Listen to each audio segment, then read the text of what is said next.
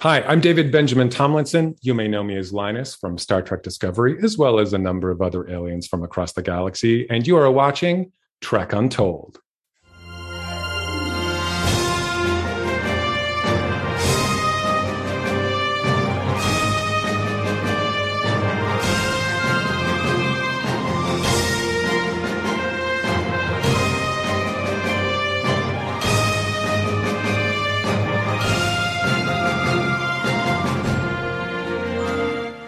Hello and welcome to Trek Untold, the Star Trek podcast that goes beyond the stars. I'm your host, Matthew Kaplowitz. Star Trek Discovery has a lot of amazing aliens and a lot of amazing actors underneath those pounds and pounds of prosthetics that bring those creatures to life. It just so happens that the first time we met today's alien was when he had a little bit of some allergy problems.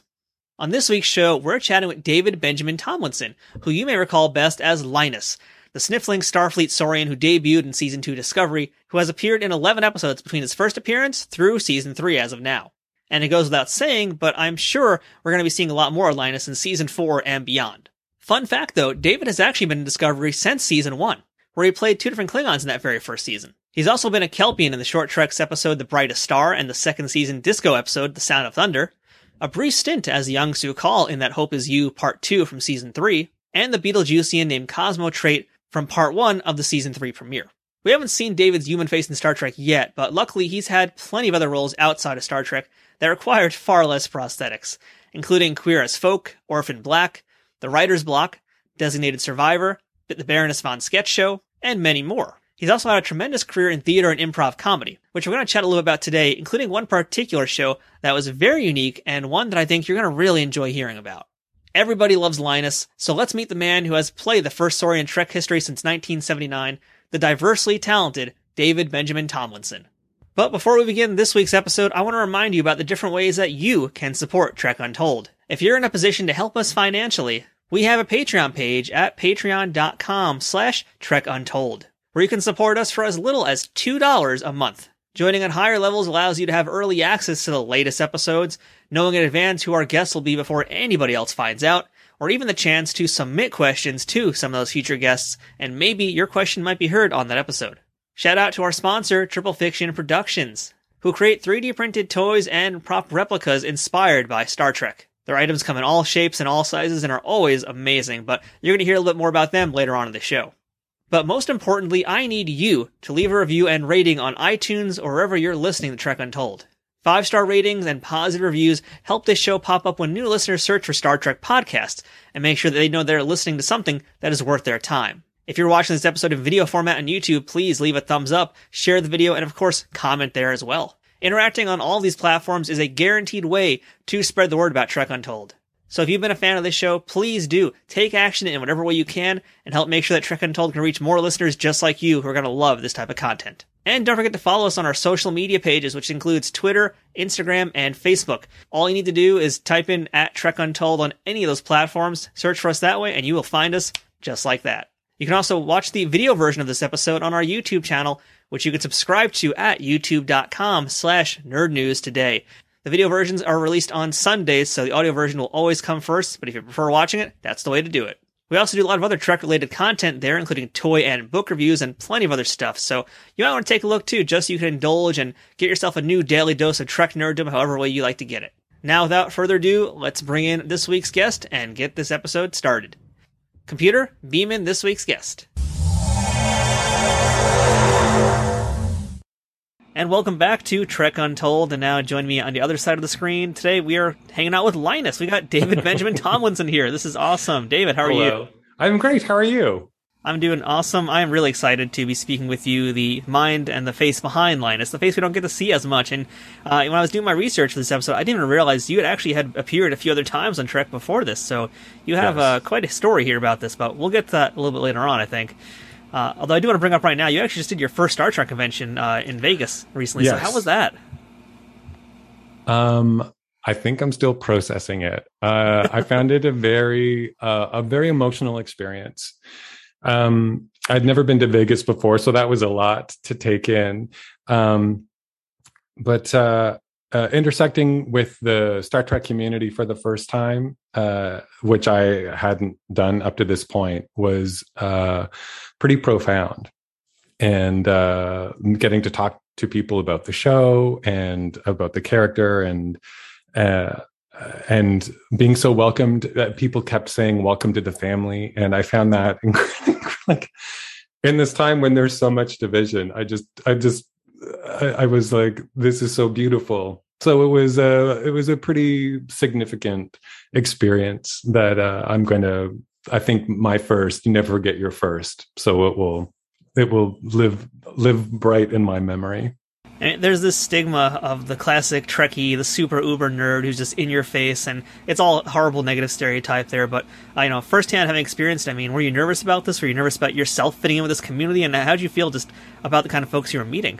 I was honestly i was more worried because i can be very introverted and i was i was i hoped that i was going to seem friendly enough you know i was worried that i was going to be too peopled out um, but it it didn't go that way at all. I, I, just felt really engaged and welcomed and really at ease immediately. And so all of those weird mental stresses, which tends to be my like part of the way I work, I'll freak out about something beforehand, and then it allows me to relax into it in the moment. And so uh, there was nothing overbearing. It was uh, there was nothing abrasive. It was all uh, it was all beautiful and it was all uh, affectionate and supportive and uh, the diversity the cosplay the the different iterations of of, of costumes uh, and just the the amazing conversation. And the great artists that i met there too like mm, it was it was great. It's refreshing to hear that stars like yourself get nervous at these types of things because you know mind you i'm doing this show and every time i talk to somebody i'm always freaking out i'm always nervous. So it's just very nice to hear that it's similar for you when you're meeting hordes of folks like me. Oh i get very insecure i get very worried you know like but then you you work it out. Like i'm always but I, that's kind of my thing because when i perform live like you know leading up to the second before i go on stage uh it's all of this stuff and then the walkout from behind the curtain it all drops away and something else emerges i don't i don't look at the process too carefully i don't want to understand it i just know that it works enjoy the magic yeah. So, David, let's just jump right on into things here. I'd like to ask you the first question I ask all my guests here, and that's what is your earliest memory of Star Trek? Oh, easy. My first memory of Star Trek. Well, it's not easy. I, I remember uh, seeing moments and registering moments of the original series in my childhood, but my first sort of like concrete um, uh, exposure to the franchise and to the Star Trek universe was uh, the Next Generation. That sort of coincided with me being a teenager and and it, coming into my own. And there was this pretty fantastic sci-fi program uh, that was uh, that gave me a place to, to to sort of like hang out with this crew that I admired so much. I mean, it's safe to say that you were a theater nerd, and we'll get into that in a little bit. But uh, were you also a little bit of a sci-fi nerd, or was it just kind of like a fun Saturday afternoon kind of thing? oh you? no, I was, I was, I grew up in a small rural uh, Ontario, Canada town, and I, how small was it? it was so small.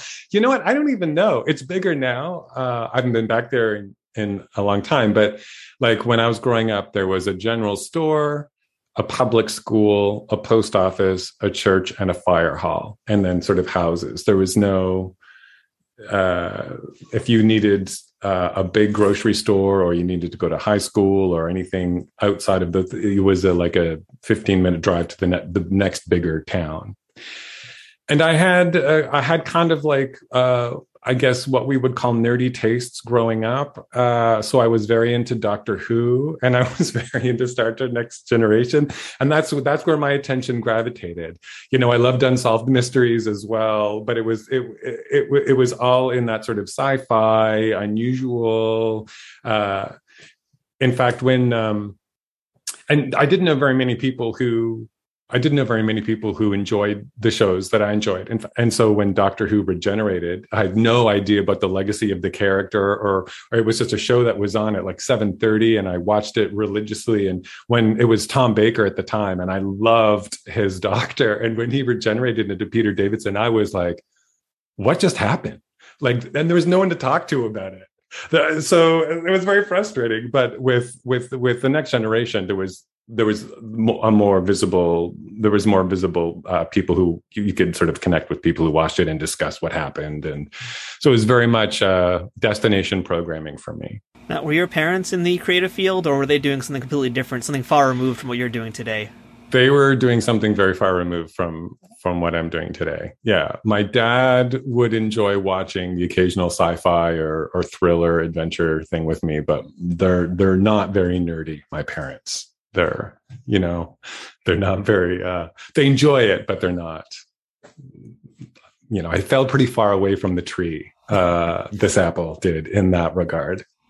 I always like hearing from the guests what their parents did for a living. I mean, what, what, if you don't mind telling us, what were their occupations? Um, that's a really good question. My dad, uh, I believe he worked for. Uh, no, he did work. I was just never clear on what he did. Uh, it was uh, he worked at IBM and so he was like a in human resources and sales and and that kind of thing and my mom uh, was very busy raising four children and and uh, she also was an aerobics teacher for a while and so she had her hands hands full but not not nerdy people for sure now were you always interested in being an actor or did you want to be something else when you were growing up?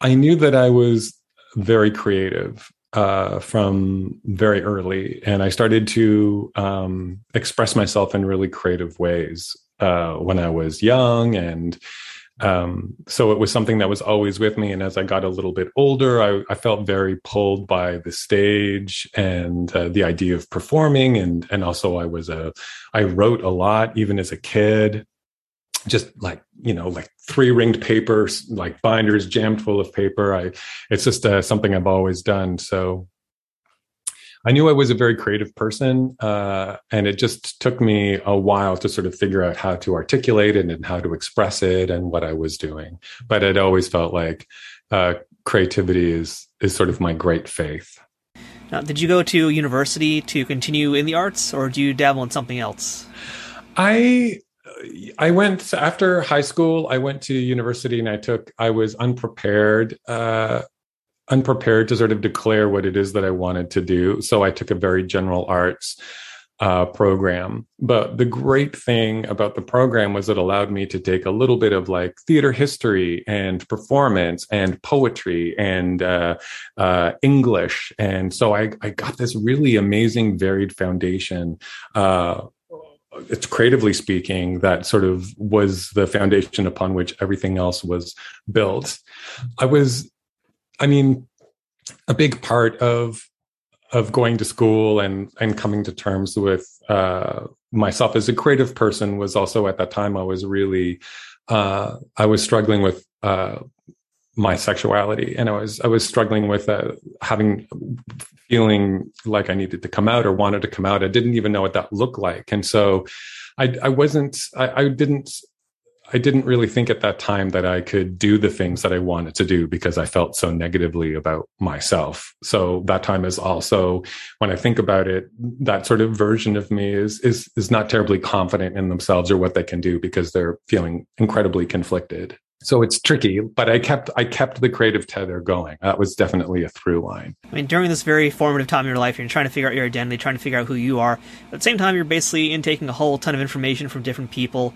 Uh, was there like one particular teacher or even just maybe like one lesson that you remember learning that has stuck with you today and it's something that you still use to this day? Yes uh, there are there are definitely there are, are, moments that I've had with teachers where light bulbs uh, in in me uh, uh went off. I had a teacher. Her name was uh, Miss Adele, and she was my grade thirteen teacher at a time that there was grade thirteen in in uh, here in Ontario. And we had to read a short story called "Repent, Harlequin," said the Ticktockman, which was, do you know it? Yep, yep. It's it's a great story uh, and we had to talk about it. And when it came time to talk about the story, she stood at the front of the class behind her desk, and she we got to discussing the part about. Uh, you're going to have to refresh my memory because this this piece is is is very distant. At some point, he releases something from a ship in the sky, and it's raining down like candy or colors or or something towards the end of the story. And she had uh, behind her desk this bag of candies, and she just started chucking them uh, as we read this. As this section was being read aloud, she just uh, she just started throwing the, the candies at the class, and everyone started screaming, and it was this uh, incredible moment. And she sort of brought what the character was doing in the story to life in such a visceral way, and it just uh, uh it just in that moment was like this is how powerful storytelling can be. This is how powerful creative uh, creativity can be in terms of uh, like just being so alive. That moment is so alive. And and as a creative person i witnessed that and i was just like wow this is so exciting and so powerful. And it's it's it's not the conventional way to do it. And there's a real power in the unconventional. So it was very much the performative art of what literature were reading that really yeah. Oh, very yes. You know, now we, you're gonna see, you're gonna help me analyze all the stuff that I haven't analyzed with it. Yeah. So I, so I was enjoying the bringing the words to performative life, and and not really resonating with me. Yes, that's perfect. That's I charge perfect. by the hour. I think this is kind of a perfect segue to also discuss something else I found out about you, and that's uh, you've done some sketch comedy, you've done improv, mm-hmm. and I'd like to hear how those things came into your life. Uh, creative flow. I it, it's been such a curious and fascinating journey. I I was uh, mid 20s and I had I'd finally come out and I was I was figuring myself out and I was working at a credit office um, just doing weird handyman kind of things. And uh, everyone kept saying how funny I was and that I should need to go take an improv class. And and I was just like yeah that's that's something that I've always that interests me. Like there's this performer inside of me but I just again I just didn't have the confidence. And so finally I signed up for an improv class.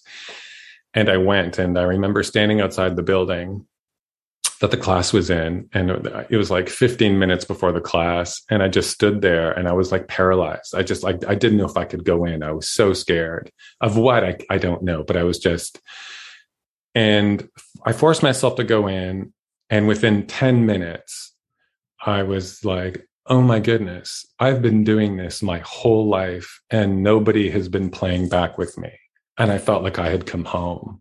And then I just, the performer in me exploded. So I like, I just took every improv class that I could. I started performing all over the place and improvising all over the place. And I really got my performance legs. And it, was this fast and furious progression. And at the same time, of course, I started uh, my writing kind of went into a sketch comedy direction because that's kind of the world I was living in. And so out of improv came sketch. And I, I was part of the first uh, queer Canadian sketch duo called Glyph. And we traveled all over the country. And and then uh, so we did, I did that for a while. And then out of that came, uh, I started to feel cons- constraint uh, because I started wanting to explore more serious things as well. And sort of the world of comedy seemed like uh, it didn't want to give me the the room to do that. So i kind of defected over to theater and started writing short plays. And so like it's it's just always unfolding. And then i started writing longer plays. And then i started working on longer scripts and writing bigger shows and then these different acting opportunities. And and then Linus, you know, after after a long time of and and all of these, the fascinating thing about Linus, Linus, uh, all of these different things that I've studied along the way, uh, all of these different weird performance modalities that I've experimented with and and gone through, it's like this created this very weird intersection, and somehow Linus like sits in that intersection. He's like, oh, this is this is the piece that brings all of this weirdness together in this magical way. I think it kind of is a weird segue, but a good one into uh, this question here. Let, us see if maybe this, maybe this, can be part of Linus and Georgiou's story. But uh, I read sure. about something you did, and this uh, kind of also goes into Glyph a little bit. I think uh, you did a, a, show called Blind Date at the Centaur Theater, and yes. that sounded like such a cool concept. And uh, you came into that and basically changed the format of it. So can you tell us a little bit about what Blind Date was and what your contribution was to that, and just what this whole show is? It's it's very intriguing, really cool show. It's a fascinating show. It was created by uh, a friend of mine who is an improviser, uh, whose name is Rebecca Northan. And it, that's a show that experienced uh, a growth process as well. It started off as like a 10 minute bit and expanded to a full show, and it's played to sold out houses all across the country. It's been in, uh, very popular. in the in the sort of regular version of the show, Rebecca plays a French clown whose name is Mimi, and uh, she selects a member of the audience uh, to be her date for the evening. And over the course of an hour and a half, they improvise this date together. And there, the show works in a way that there are sort of like chaptered sections, so it has a, a little bit of a structure. But really, it's about uh, anything can happen at any time. But it's as an audience member and having watched the show countless times, it's hard for me actually to talk about the magic of the show without getting weirdly emotional because I find it so profound. But it's like you get to see someone uh, settle into themselves and we get to see just like this really simple beautiful act of people connecting in the guise of all of this silliness and fun and it's it's it's quite a brilliant magical piece of theater, and Rebecca is remarkably skilled at performing it. And a number of years ago, uh, the queer theater in Toronto that I have done a lot of uh, work on uh, at over the years, uh, named Buddies in Bad Times. Uh, they, the Buddies and Rebecca started a conversation about what would a queer version of the show look like, and Rebecca said, um, "The one thing I know is I would want David to to be the gay male clown." And uh, everyone was on board.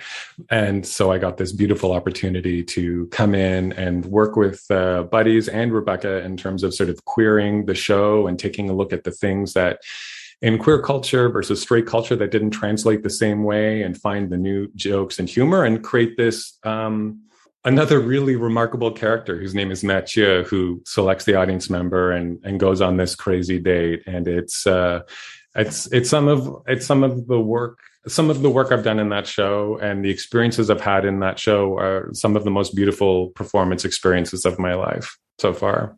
And that sounds like a very intimate kind of challenge to do. I mean, to do that every night. I mean, how does one of those shows shape up? How does a show like that actually function? How do you make that kind of thing happen? Because you're basically doing that with someone who has no idea what's going to come next with what you know it's scripted. Uh, and then there's, of course, a whole lot of improv elements. So basically, how do you get this total stranger for an audience to come up there with you, go on a blind date with you, but then also make sure that you're getting to tell the narrative that's part of the story in there. Well, I mean, the narrative is the thing that emerges between uh, me and the date. And so uh, when before the show starts, the clown mingles with the audience member in the lobby, chatting with people, checking in for willingness, looking for people. Do you know, like uh, when we're asked about this, and and all of the people who have played the clown in this show uh, we all agree that um, if you're at a cocktail party, you know, and suddenly the person that you're with gets pulled into another conversation, and you're looking around the room for someone to talk to, and you're you like, and then you find someone by the hors d'oeuvre tray, and and they have a special shine, and you're like, yeah, I could talk to you all night. We're that's the kind of energy we're looking for in the lobby, and when we we find when we get that kind of vibe with sort of like an interest and a willingness to participate that's how we choose the person. The date unfolds very much like this interview. Like we've never met before, but we are through questioning and answering and talking, we are forming a relationship and a story. Um, and that's, and you have your pre written questions, but at, at, any time I could say something that we go in a completely different direction or, or you pivot and, and go somewhere you weren't expecting and the show works in exactly that exactly that way.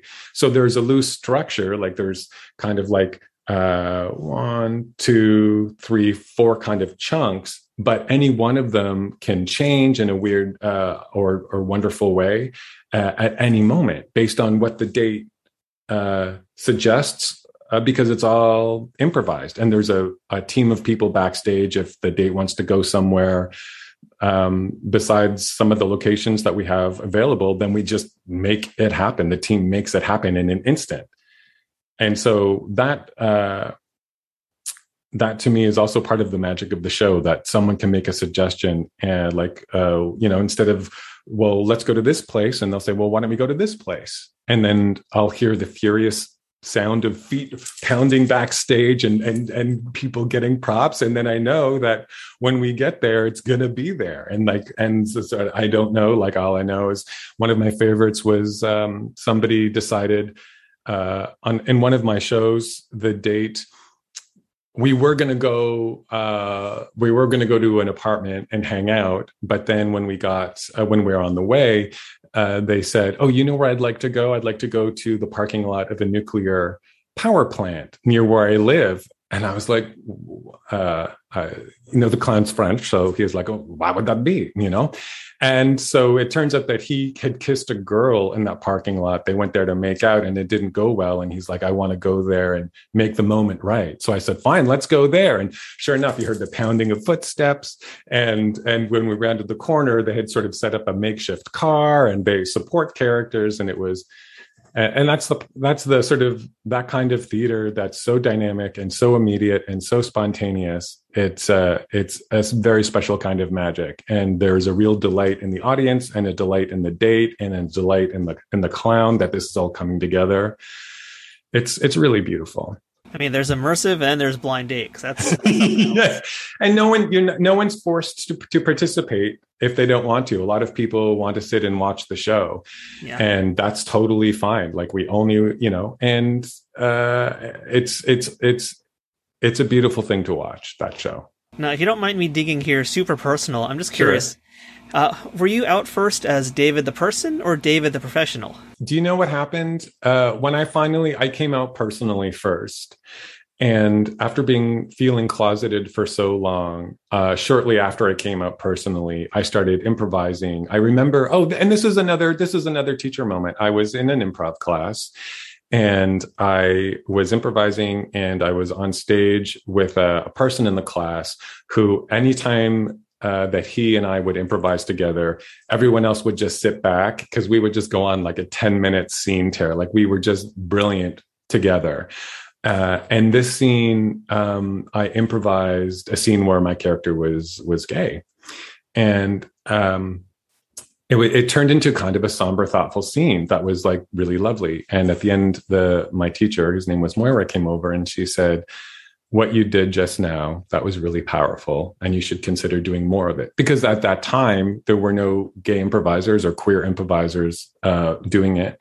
And um, in fact a lot of sketch comedy was ending on blow lines of you know but he's a fag you know and the lights would come out because that was the joke and that was the culture at that time. And so it felt like after all of these years of being in the closet um, i had to be myself professionally and personally 100% and that meant representing on stages and comedy clubs and uh, and and everywhere.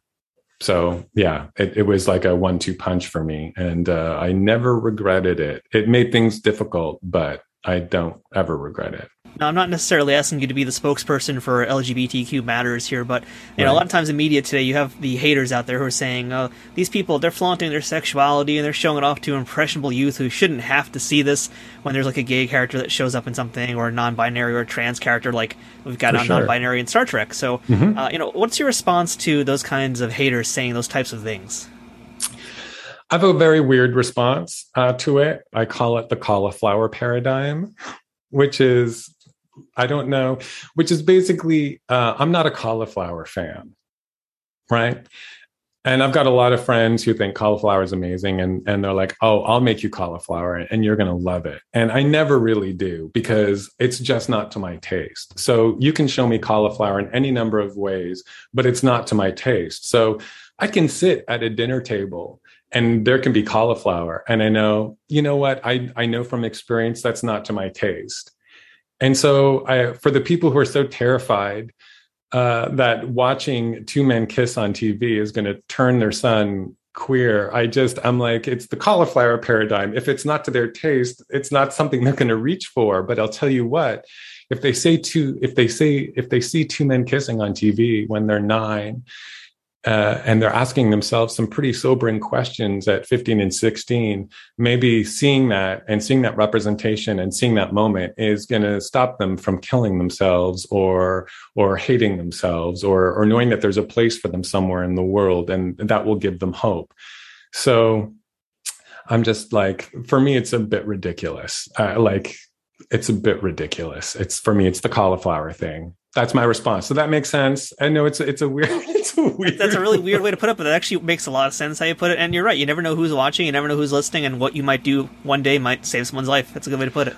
Oh, I'll tell you. I'll tell you this. I was um, I was improvising uh, early on, and uh, we started improvising a musical, which um, was one of my favorite things to do. I loved improvising musicals. I loved it, and. Uh, there i forget why but two people started about how wonderful it is when a man and a woman have have sex and so i i walked out in the middle of the musical number and i started talking about but it's also okay if two guys get together or whatever and turn the song queer and the audience went bananas uh, and a good like clapping and cheering. And I found out afterwards that there were were um, a group of queer teens from like Alberta who would come into Toronto to check out improv and to uh, and they saw this moment and their minds were blown that someone would do that on stage. And I didn't know that they were there. And so uh, to know that they would be armed with the seeing that they now have the courage to do that and represent and show up, it's like we need to show up for each other, you know. And and that that moment uh, had a pretty huge impact on me in terms of the importance of showing up and how we show up in. Trek Untold will return momentarily. Trek Untold is brought to you by Triple Fiction Productions. Triple Fiction Productions produces affordable and unique 3D printed Trek inspired products from the original series, Next Generation, Deep Space Nine, Voyager, Enterprise, and the movies. Ranging from prop replicas to use in a fan film or cosplay, to accessories or playsets for figures in all different sizes, Triple Fiction Productions has got you covered. Past pieces for toys have included large centerpieces like 10 Forward from the Enterprise D, shuttlecrafts complete with working lights, and the Voyager Bridge, with smaller pieces including Borg alcoves, the Genesis device, and the dreaded arch enemy of Worf, barrels. All highly detailed products are 3D printed and hand painted in the USA, with new items added all the time, while simultaneously improving their printing quality based on fan feedback. To learn more about their products, visit triple-fictionproductions.net or visit them on Facebook at facebook.com slash triplefictionproductions. Want to get 10% off your next purchase? Use code UNTOLD10 at checkout to receive this discount. Not applicable during sales or clearance events. That's code UNTOLD10 to get 10% off action figure dioramas, accessories, and prop replicas. Triple Fiction Productions, taking Star Trek where no 3D printer has gone before. Hi, I'm Jonathan Frakes. If you're of a certain age, you may remember me as Commander Riker from Star Trek The Next Generation. And my wonderful brother Daniel died with pancreatic cancer 24 years ago. They opened him up, they diagnosed, they said, You've got six months to live. And that was it. He died four months later. And at that time, there was a 3% survival rate. Since then, we've grown to the embarrassingly high number of 10%. But a dear friend of mine, and probably all of yours, Kitty Swink, is one of those 10%. She has survived pancreatic cancer for 17 going on 18 years. Pancreatic cancer is the third leading cause of cancer related deaths in the United States, with a five year survival rate. That's just 10%. And more than 60,000 Americans are estimated to be diagnosed with pancreatic cancer in 2021. More than 48,000 will die from the disease. Because symptoms are often vague, can be hard to detect. That's why I'm supporting the Pancreatic Cancer Action Network, the leading patient advocacy organization committed to fighting the world's toughest cancer. PanCan is working hard to create outcomes for this devastating disease through its groundbreaking research in early detection and better treatment options. PanCan drives progress by funding life saving research, providing personalized patient services, and creating a community of supporters and volunteers like you who will stop at nothing to create a world in which all pancreatic cancer patients will thrive. You can help support our important mission by donating today at pancan.org. Thanks for your time. We now return to Trek Untold. All right, so David, let's jump into our Star Trek discussion. Uh, now, you played a Klingon on season one of Discovery, uh, multiple Klingons, in fact, which mm-hmm. was really cool to learn about. I didn't even realize that. That's the fun thing about prosthetics. Uh, yes. So, yeah, tell us a little bit about what season one of Disco was like for you. Um, I would say it was trial by fire. When I think about season one, it was um, learning to perform inside a prosthetic. I'd never done prosthetic work prior to Star Trek, and I'm really excited to try it and super stoked to uh, be a Klingon and on Star Trek and work with some of the finest uh, prosthetic artists uh, on the planet. Uh, and also, I'm on a giant set, and there are, there are a lot of things about wearing a prosthetic that I did not see coming. And so it was very much a uh, a trial by fire of having to figure this out really fast. And then at the same time like having moments where i'd be standing like on set and i'd be like i'm a klingon right now. Like i'm a klingon like it was so exciting. It was uh, so and uh, uh yeah anyway. So so season one sort of i learned a lot. It was very intense it was very hard. Because i had romanced prosthetic work uh, a long time anytime growing up that they showed like behind the scenes on the the videotape or the the the dvd or now the blu-ray or, or now it's digital i guess. Uh, but like you know they'd show the actors getting their head cast. I'm like oh that looks so cool. I want to know what that's like. And then wearing the prosthetics so when i when i got the opportunity to do it i was like beyond excited. Um, and the I, I feel like it's it's a it's a line of work that's easy to romanticize. It's like it's so cool, it'll be so exciting and and interesting, and and all of that is hundred percent true. But there's another piece to the work that I don't think is talked about a lot, which is is just the fact that you kind of there's a, psychological piece of of coping with being uncomfortable and uh, like dealing with the fact that you're not seeing and hearing correctly and that creates a stress and not focusing on how uncomfortable you are. And so there's like a lot there's a big sort of psychological maintenance piece that people don't talk about and i feel like once i figured that out like once you make discomfort your friend in a prosthetic then you get on the other side of it and you find the play uh, and and find where all the joy and delight is. But you have to navigate that sort of like discomfort piece. We've spoken with several other actors who have been on Discovery who have had done very heavy prosthetic roles, and they've had all sorts of things that they've learned from Doug Jones in particular. Uh, so I'm curious what you've learned from Doug. Uh, let's talk maybe season one. I don't know if you had a chance to talk to them much during season one, but uh, what, what are some lessons you've learned from Doug about working in the prosthetics? Uh, and then also maybe, uh, I guess we'll take a step forward. Uh, what has he taught you about working the prosthetics and also about finding your character under the prosthetics? Doug is amazing. Doug has been a remarkable mentor and a wonderful friend and an incredible ally on set. And he has provided, uh, he's always ready. If I have a question, I'll check in with him about something and he always has an answer. So he's, he's incredible that way. He is absolutely incredible and he and uh, so he there have been little pieces of learning along the way and not all from not all from doug so season one trial by fire klingons uh, very intense exciting very challenging learned a lot and we get into season two and we have linus and the first the first uh, time i was went to set for uh, we did a camera test for linus and i saw the prosthetic on the counter in the prosthetics trailer and i was like oh my goodness he's he's gorgeous. He's gorgeous. And we put it on and we went, they took me to the bridge because they wanted to film uh, me again on a set to see how the lights, how it worked with his eyes. And James MacKinnon, who was the head of pros- uh, prosthetic department at that time.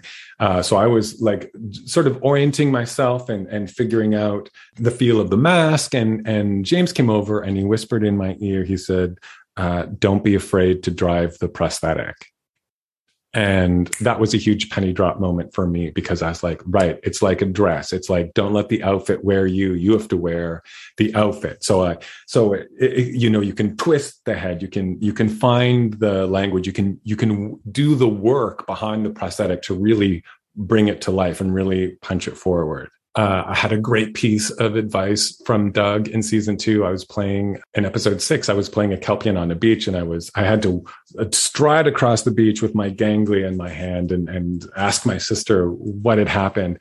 And so I had to do this uh, it, those those unbelievable boots that uh, the Kelpians have to wear. So I'm managing that on the sand, and the sun is in my eyes, and I'm I have to land on this spot, and then in the sand, keep my balance, and have the ganglia and the sun, and and and everything just felt like it was working against me.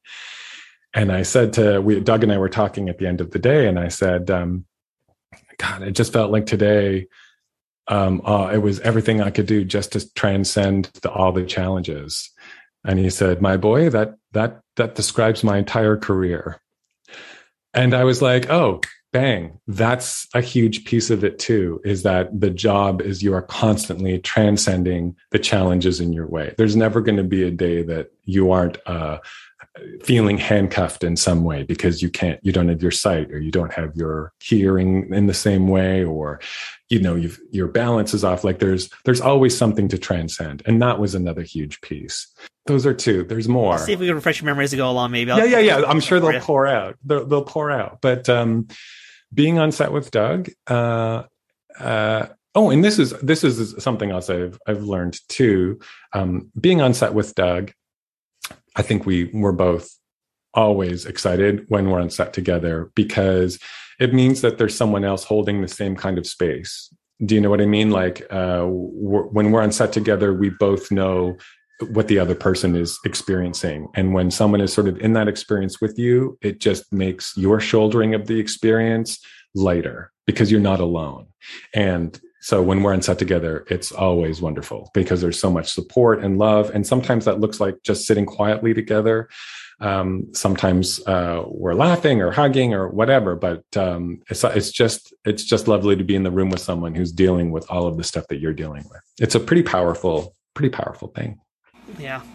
One of these days, I got to get the courage to just send Doug an uh, Instagram message and see if he'll respond. I got to get him on one of these days, but that's that's a future problem for future Matthew to deal with. Uh, but let's take a step back in the past real quick, and I want to learn actually sure. how the part of Linus came to be for you. Because, like we said, season one, you were a Klingon. You've done some work as a Kelpian. You've also been a Betelgeusian. I think that's how you say that. Uh, and yeah. now you're a Saurian. So, yeah. uh, how did you end up becoming cast as Linus? You know what? Uh, that is a question I get asked a lot, and I don't have a great answer. I literally uh, opened my email, uh, and it was from my agent, and she had forwarded a letter from production, and it said, you know, hello uh, we're excited to have David back for for this season. We'd like to offer him the role of Linus the Saurian. Uh, I had no idea what a Saurian was. Uh, I was like, "What does this mean? Like, what does this mean?" It was sort of like, you know, here's this thing, and transmission. There was there was nothing more. So I immediately was like, "Oh, what? What is it? What a great name! What is this?" so I found out about the Saurian in Star Trek: The Motion Picture. Um, and uh, I would looked at that prosthetic. I was like, "Ooh, he, you know, it's gonna be, he's gonna look interesting." Nothing prepared me for how they updated the look of the prosthetic. And when I finally saw him, I was like, "Oh man, beautiful." So I don't know what I fate, fate, something special, a certain kind of magic. I don't know, but I'm really grateful that it, uh, he came my way. I think we all are, because uh, yeah, I mean, Linus would be nothing without you in the pilot seat, if you will. Um, but yeah, as you mentioned, I mean, I'm glad that you did look up whatever little bit there was about the Saurians, because there's nothing really about them besides their single appearance in the motion picture and like maybe some books or something, right? Well, um, they they have four hearts, uh, which makes them great uh, for. Uh, I mean, and this is stuff I've picked. I don't even know if it's considered canon. I because they figured in a video. Is it a video game? That I read. Anyway, the brandy thing. So there isn't a lot. So I'm so I was very conscious that I was going to be contributing to canon in, in an important way, and that I, that became a challenge too. That became a challenge too because I became I was like, oh my goodness! Once the thrill of I, I get to go back to work, and I'm gonna I'm gonna be this character then became the terror of oh my goodness i'm going to be now contributing to canon in a way and i want it to be informed. And so i started overthinking and i, I worked with a movement coach who who uh, was very uh, sort of like a, a, great foundational piece. And i watched a ton of sort of reptilian reference footage and picked up a few things. And uh, when i actually when i got to set to shoot the elevator scene. It was the first time that I'd been on set as Linus, and everyone was delighting in the prosthetic, and everyone was marveling at how because he he looks a certain way uh, on camera, but to see it in person is just he's beautiful.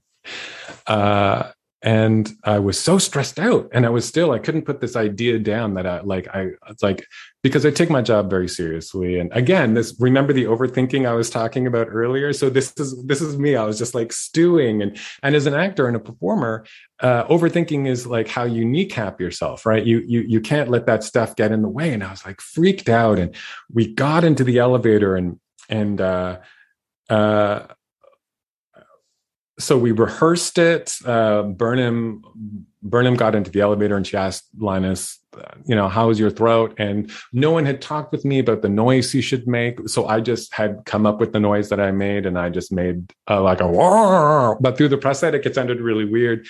And in that moment, Sonequa looked at me and her eyes kind of woo got out of her head. And then she said oh man it is going to be a long night with this one. Because it was like one in the morning and they'd been working all day and i just kind of sailed in at like that evening and was finally on set. And everyone was laughing. And then i felt doug's hand on my shoulder because it was like this wonderful moment of delight. And in that moment of ease and laughing and comfort i just heard this voice uh, at the back of my head uh, and it said, uh, "Oh, I I know what this is.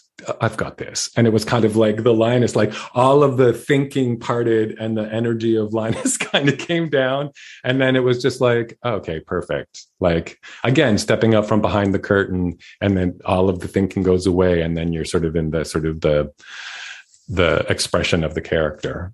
Would you say that that was the moment that Linus kind of clicked for you mentally and physically, or, or did something else happen before or after that where it kind of came together and, and assimilated into you? That is the moment. That is the moment that all of the different pieces, all of the all of the research and the movement stuff and the the uh, little bits of information and posture stuff that I took, like all of the detailed work that I had done kind of just like slammed together and evaporated and then i was suddenly left with this energy. And when i if if there's a moment on set that i kind of feel like oh i've i just i have a posture that i go back into to to find him and then i'm like okay there there it is. And so that's that's my go-to so, having done several different aliens now, also we can kind of speak to this as a whole. But uh, can you tell us a little bit first about what the makeup process is for Linus? How long you're sitting in that chair, and how does that compare to the other aliens you've played on Discovery so far? Linus is two hours in the chair, and then at night, depending how much I've sweat uh, and how hot I've been, it can come off twenty minutes to like forty. It depends. It depends on the day. Um, the, the the great thing, the thing that I the thing that I love about the Linus prosthetic is, uh, well, I'll, I'll, explain the prosthetic. So the prosthetic uh, is made up of several different pieces. Uh, the first is a cowl. So the cowl sits on my head and my shoulders, and it has the face cut out. So that's sort of glued down. And then there's a pair of uh, goggles that go on here that act as a support for the face, but also as a thing for the eyes to fit into and and and hold. And then the face goes on, and then the mandibles go on, and then the jaw goes on. So that's how the prosthetic works. And the thing, the great thing about the Linus prosthetic is that uh, there's nothing around the eyes. With like Klingons or Kelpians, you have to blend the prosthetic right around the eyes, and that can be very tedious some days, uh, or like like get uncomfortable. But with Linus, I'm I'm spared with that. I I also have a little bit of like space around my eyes that there's like a bit of air and space. It's not, I'm not like sealed completely in. So uh, I'd say that the Klingon prosthetic was probably the toughest prosthetic that I've worn. It was the heaviest and it w- required a lot. And again, like I'm grateful for that experience because the experience of being a Klingon kind of paved the way for it was like, this is the work. You're going to do this really, really tough job with this prosthetic and they were beautiful. And I, but they were big. Like i had to wear a bowl on my head to support the back of the klingon head. There was a lot going on. And it was like right to the eyes but it looked gorgeous. Um uh, and Linus feels very sleek to me. The Betelgeusian uh, was I think he's a foam latex prosthetic, so he's a slightly different, made out of Casil- uh, Linus's silicone. And because the whole energy of that character was kind of down or, or, like frumpy, and he had like a they gave him a pot belly, um, so I so it, and his face kind of like there were all those bags under the eyes, so like there was like this it was a psychic weight, but uh, I feel like Linus is the most graceful of of all of them. I don't know. I just wandered there, but is that is that the answer? uh, that's if, if, that that sounds like an answer to me. I'll take it. Uh, okay, great. I got to ask you too. You know, as a fan of Star Trek, growing up watching the show, was there any kind of reaction from you the first time you got to put on a Starfleet uniform? It's just surreal. It's just surreal. I didn't see the discovery side of things in season one. So when I got to the discovery side uh, and walked on, uh, walked in that hallway for the first time and looked at the bridge and you know looked at the uh, the med bay for the first time, I, you know what, you know what almost made me cry, or actually, no, I'll be completely honest with you. Uh, you know what made me cry? um, so Linus, there, I'd shot something in the second episode of season two that didn't make the episode, um, and Jonathan Frakes uh, was the director of that episode. And so I didn't meet Jonathan beforehand. I just uh, met, like, I just was sitting in my chair with my Linus on, and Jonathan walked in and said, "Ah, you're you're Linus." And uh, so we chatted, and then he sat down across from me, and he leaned forward in his chair, and he kind of locked me in his sights, and he said, "Welcome aboard." And like no one can see my eyes because I'm wearing Linus's eyes, but like I've got tears because there's a lot of there's a lot of significance. Like going back to that 16 year old kid watching Riker on TNG and and and being a fan of of the show and then now here in this reality I'm in this lizard head and here's Jonathan Frakes welcoming me aboard and I'm on set like it was a very powerful moment um and it was uh it was yeah it was pretty beautiful uh, what part of David Benjamin Tomlinson is in Linus and is there any part of Linus inside of him I've learned so much from Linus. I've learned so much from Linus. You know, uh, we were what we were talking about earlier in the in the interview about um, sometimes feeling socially awkward or or or whatever. Um, I feel like that's something that I have in myself, or feeling like not quite a part of things, uh, feeling like an outsider. Um, I feel like that's uh, something that I've judged in myself or feel side of, kind of can feel negative uh, in myself, like, oh, I wish you fit in better or whatever.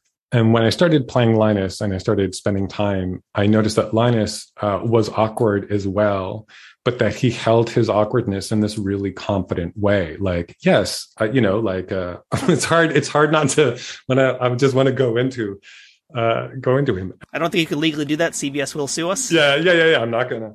Uh, but it's it's like he he's like he the essence of the character for me is like he holds his awkwardness and his unusualness and his uniqueness in in a very confident way and i was like oh and it's possible to do that i don't have to sort of like feel insecure about the fact that maybe like i talk about the cauliflower paradigm when we're talking about an important thing like i can just uh, and so that's something that I'm working on as a result of playing the character. So I think he has some of my awkwardness. I think he has some of my loyalty because I I'm a Leo. I'm very loyal to my friends and family and very protective. So I think he has those qualities. Um, uh, and there's a there's a real elegance to him, and I don't know that that's mine, but there's also a weird elegance.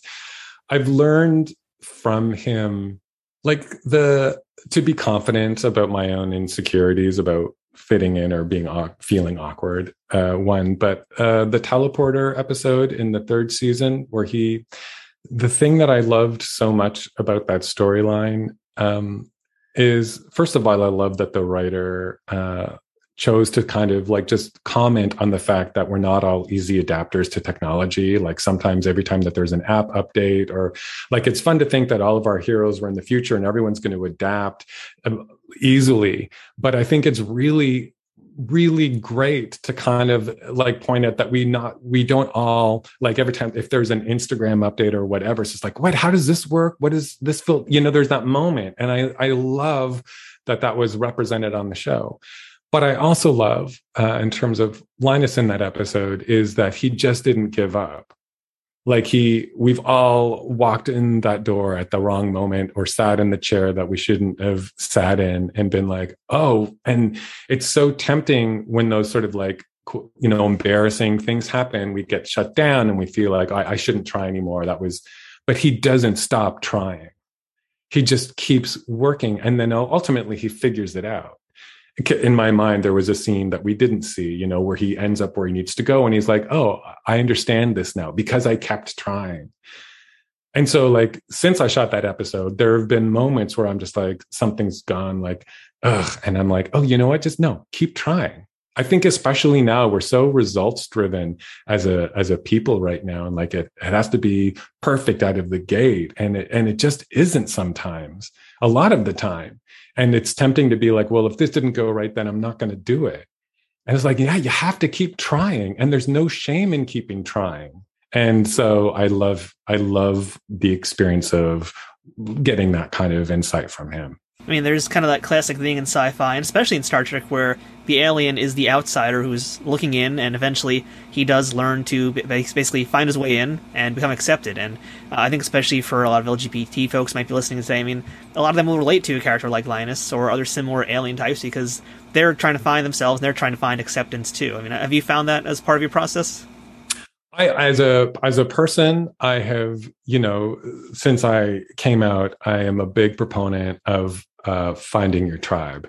So I find my tribe everywhere I go. And I have ended up on this show that is filled with people uh, on my tribe. It is a, an, an amazing gift. And uh, as far as Linus goes, um, he, he, uh, the crew embraces him. Like the crew absolutely accepts and embraces him. And so he, which is why I think he holds it in so, uh, his sort of like quirks and such confidence because he knows he's utterly uh, respected and and admired and enjoyed by the crew.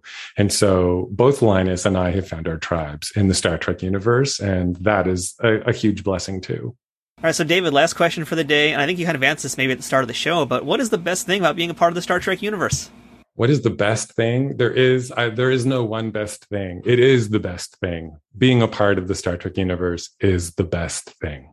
Absolutely. Good answer. And, and it's so great to get the chance to meet you. You've been so fan friendly i'm glad you got a chance to hang out with a lot of fans not that long ago. Uh, hopefully i get to meet you at one of these events too sometime. It would be awesome. I would love that. I would absolutely love that. I, it's always i've uh, you know like this is it's good to meet this way but i much prefer like the whole in person hello and then hopefully soon there won't be plexiglass and masks and it can be just uh, really human again I look forward to having a human experience with Linus. Uh, so thank you so much for sharing all your great stories, and thank you for being so open with us here. Because I know this probably wasn't the interview you were expecting for a, a, Star Trek show, but thank you for being willing to chat about so many different things too. You know what? I'm I'm I'm happy to chat about anything. I really appreciate uh, the opportunity to to talk about um, all of the pieces of me that go into uh, this character, and also just like my history, because I know uh, it's important uh, again representation right? And experience Absolutely. and it's important. So thank you for doing this. Thank you so much and uh, we'll see you in season four discovery. Yes. Yay! And that was our chat with david benjamin tomlinson a supremely talented performer whose skills we've only seen a little bit of in star trek so far. Obviously, David couldn't tell us anything about season 4, but I look forward to seeing more of Linus in the very near future. Well, technically Discovery season 4 is actually like way in the very far distant future, but you know what I mean. The history of the Saurian in Star Trek is not a very long one. As we mentioned, the species debuted in 1979 with the first film, where we saw two of those aliens serving on board the Enterprise.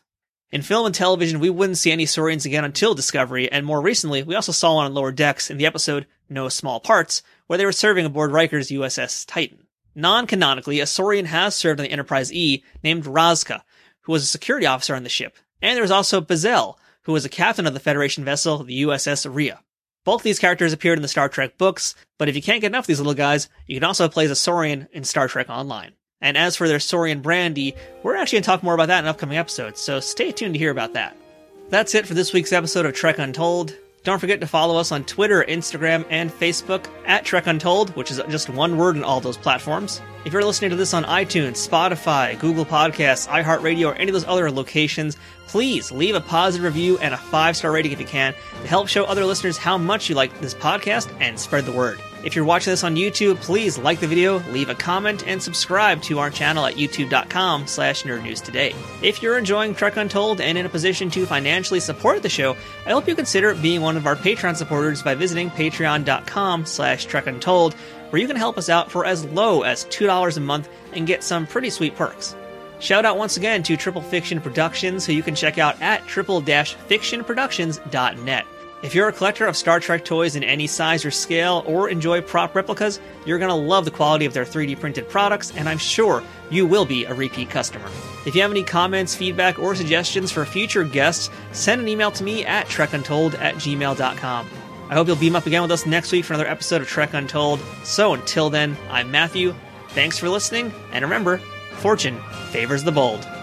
Trek Untold is sponsored by TrekSphere.com, promoting fan produced Star Trek content in all forms, is powered by the Rageworks Podcasting Network, and is affiliated with Nerd News Today.